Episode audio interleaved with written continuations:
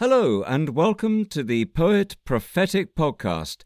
Here is the next installment of the Gourmet Gospel, continuing with section 5. Enjoy.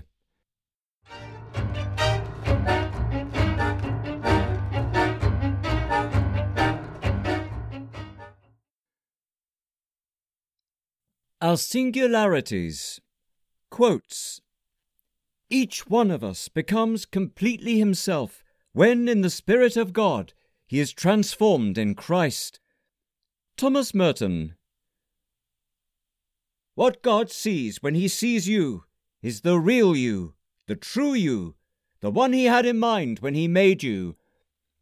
John Eldredge, Wild at Heart. You first have to find out who you are, then you have to be it like mad. Quentin Crisp. I love characters. People who stand out and are memorable because of their unique way of looking at the world, their eccentricities, their passions, their dedication to a cause, or some other trait that sets them apart. God, who could not stand to make two snowflakes alike, revels in the rich diversity of his creatures. It is the idea inherent in the body of Christ, where each part is distinct and unique with its own vital role to play. Thus, in the words of C.S. Lewis, good as it ripens becomes continually more different, not only from evil, but from other good. According to Oswald Chambers, the whole effort of the Holy Spirit who is joined with our spirit, is to express himself through a person's soul and life. As new creations, living letters from Christ, our true selves are revealed to us. Sacred selfishness. Quotes The message of Christ to man was simply, Be thyself. That is the secret of Christ. Oscar Wilde, The Soul of Man Under Socialism. We have to fight like hell to turn ourselves back to our own best natural selves. Utah Phillips. Christ has called on us to find our true selves. There shines the light of God.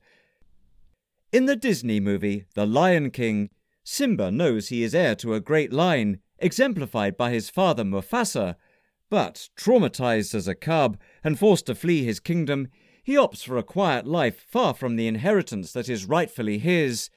It takes a vision of his departed father telling him in the commanding voice of James Earl Jones, You are more than what you have become, to steer Simba back to his true course and reclaim his inherent greatness.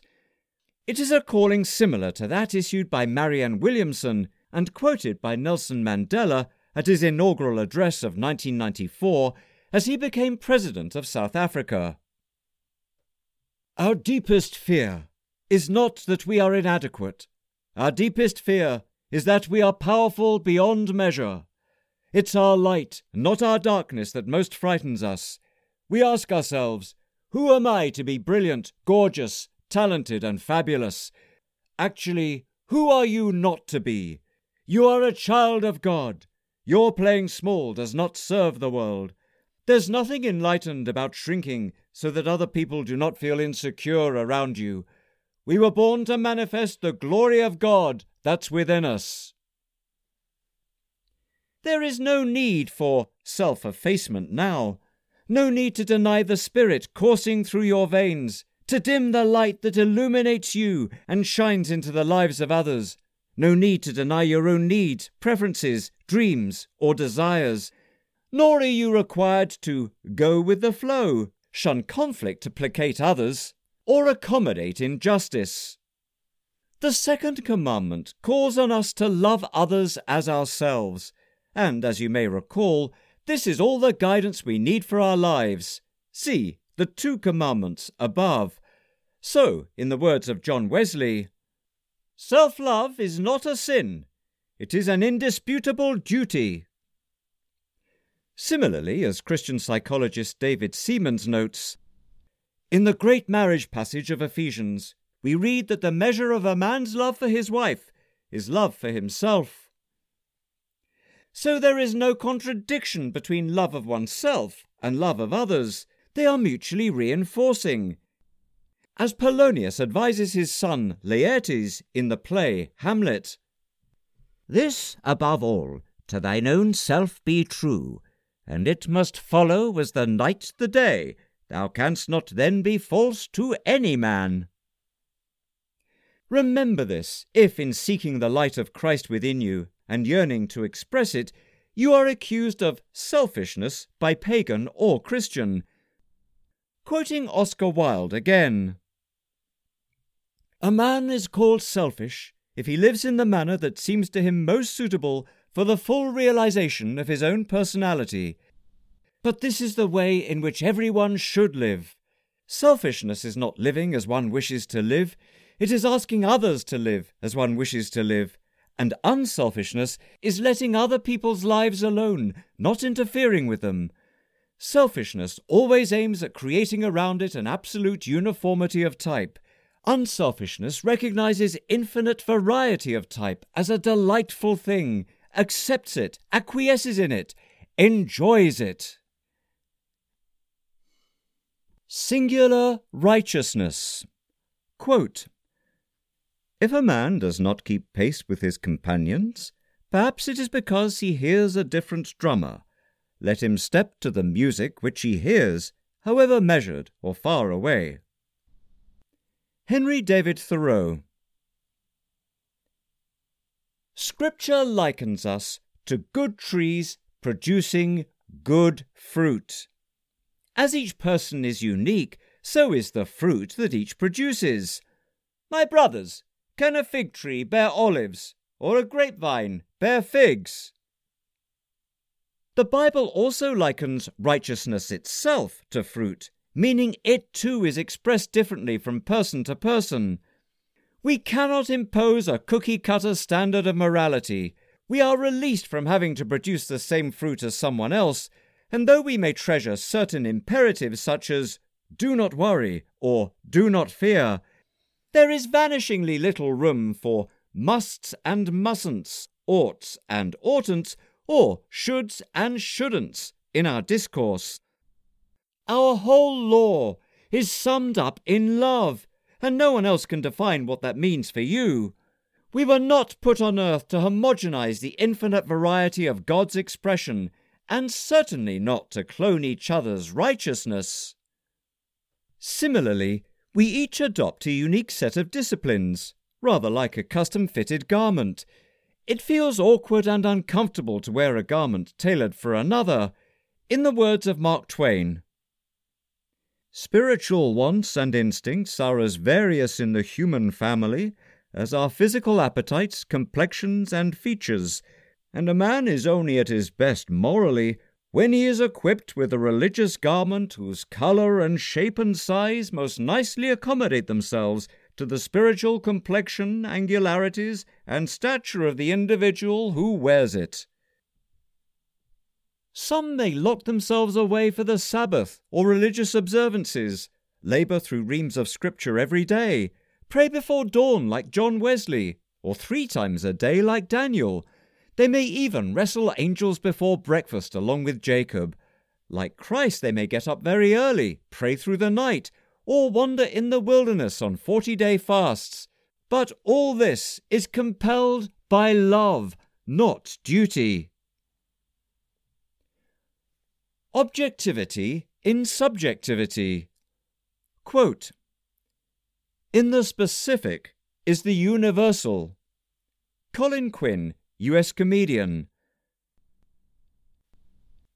Now let us walk on a delightful path of logic. Paul informs us that the Spirit of God knows the mind of God, and likewise that your spirit knows your mind Elsewhere, he points out that God's Spirit is joined with your spirit. Putting these two ideas together, we have a golden thread joining God's mind to God's Spirit to your spirit to your mind. In other words, your mind knows God's mind.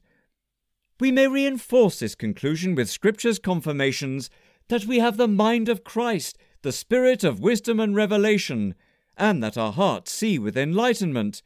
We are like the hero of Tennyson's poem, The Poet, who saw through his own soul the marvel of the everlasting will. If we define our mind as subjectivity and God's mind as objectivity, then subjectivity and objectivity merge in Paul's equations. We are, as Tennyson puts it, in that mystery where God in man is one with man in God. This is a form of enlightenment that transcends mere thought and feeling. We see with the eyes of the heart, and the heart is the wellspring of life. Singular Mind Quote, The truth is one, but the occasions for knowing it are many. W. H. Auden our divine mindset, however, does not confer on us a monopoly on truth. In biblical analogy, truth is akin to light. Shine light through a prism, and it refracts into the colours of the rainbow. The truth each of us sees has gone through various optical effects, such as magnification, refraction, polarization, and sometimes distortion. To quote the rugby metaphor of Meredith Jones, boyhood teacher to actor Richard Burton, truth is a shadowy wing three quarter running forever down a ghostly touchline. Hence we will favour the pronoun I to describe our perceptions rather than the prevailing you or one. Nor will we be satisfied to let priest, pastor, or pope do our thinking for us, or impose what C.S. Lewis calls theological imperialism. In the words of John Milton, himself not a churchgoer, every believer is entitled to interpret the Scriptures, and by that I mean interpret them for himself. He has the Spirit who guides truth, and he has the mind of Christ. Indeed, no one else can usefully interpret them for him unless that person's interpretation coincides with the one he makes for himself and his own conscience. No visible church, then, let alone any magistrate, has the right to impose its own interpretation upon the consciences of men. Divine Folly quotes Sanity is the playground of the unimaginative. Anonymous. So man's insanity is heaven's sense, and wandering from all mortal reason, man comes at last to that celestial thought. Herman Melville. Better a witty fool than a foolish wit. Shakespeare, Twelfth Night. Of course, the mind of Christ will often put us at odds with mainstream opinion or the shallow assumptions of media and elites. Where is the wise man? asks Paul. Where is the scholar? Where is the philosopher of this age? Has not God made foolish the wisdom of the world? Meanwhile, to the mind of the world, godly wisdom is deemed foolishness or even madness. Be not afraid then to be a fool for Christ and to reach unconventional or even revolutionary conclusions. This may be the Spirit of God at work in you, dispelling the pernicious influence of unspiritual, puffed up, and idle thought, exposing its emptiness. As Rutger Bregman observes in Utopia for Realists, you may simply be ahead of your time. The end of slavery, the emancipation of women, the rise of the welfare state, all were progressive ideas that started out as crazy and irrational, but were ultimately accepted as basic common sense. If we want to change the world, we need to be unrealistic, unreasonable, and impossible.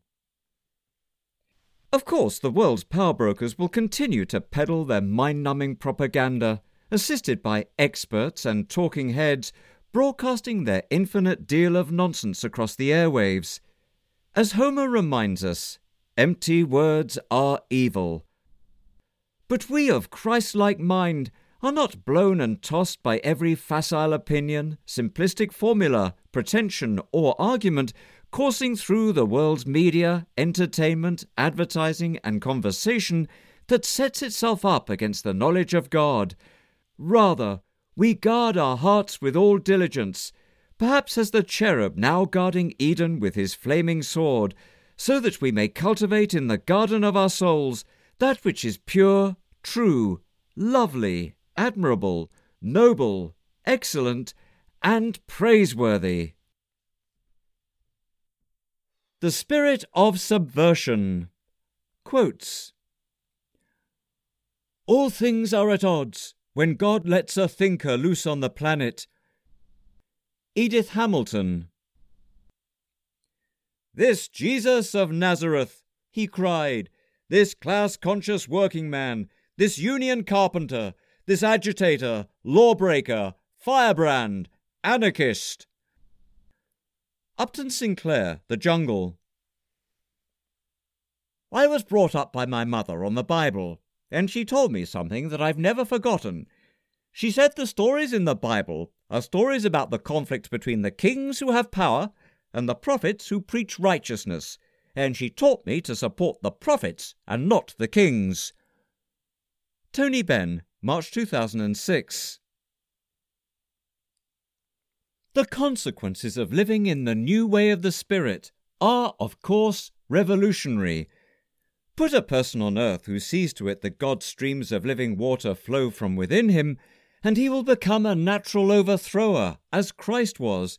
He will challenge the established order of things, speak truth to power, as John the Baptist did, or Elijah before him, testify that what the world does is evil, and confront, as Oscar Wilde put it, a community corrupted by authority. He will decry hypocrisy, upset the prevailing views of his culture, break taboos, and defy society, government, corporation, and church when these interfere with the Holy Spirit. Christ led the way in overturning entrenched but corrupt practices breaking the financial code by throwing the money changers out of the temple, the religious code by labeling the Pharisees vipers, whitewashed tombs, and hypocrites, and the family code by shunning his mother and brothers when they presumed to take charge of him. We, who died with Christ to the basic principles of this world, also conduct ourselves according to God's grace this is what makes Christ such an outrage to the powers that be, not only in his own right, but in his expression through the generations of brethren to come.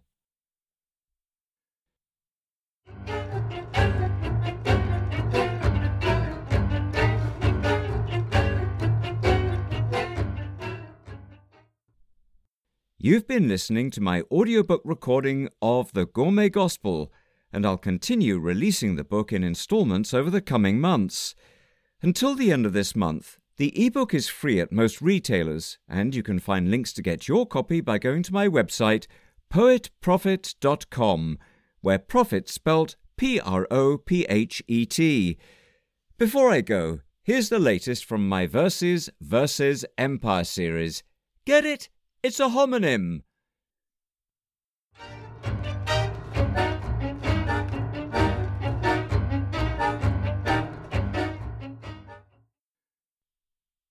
The Wiki Man. On the forced removal of Julian Assange from the Ecuadorian embassy in London. Since consulates and embassies became arenas of brutality, we see Assange assailed by London's secret police, defiling sanctuary and sovereignty.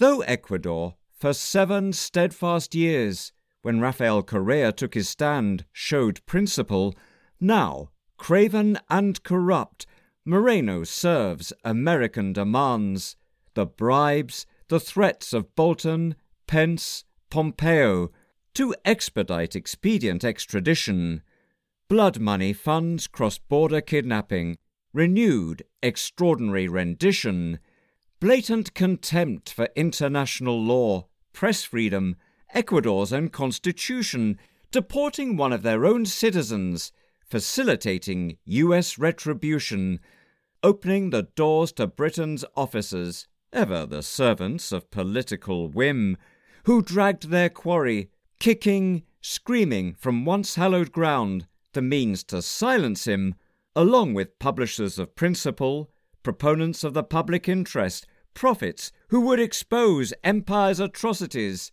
any who dare to challenge corporate profits. This shows the UK, US, Ecuador, and others of that ilk to be the true troika of tyranny, axis of evil. Though they've given assurances, do you believe they will not extradite to where torture is practiced? Don't believe the bull. Cruel and unusual has become the usual. London's no safer now than Istanbul.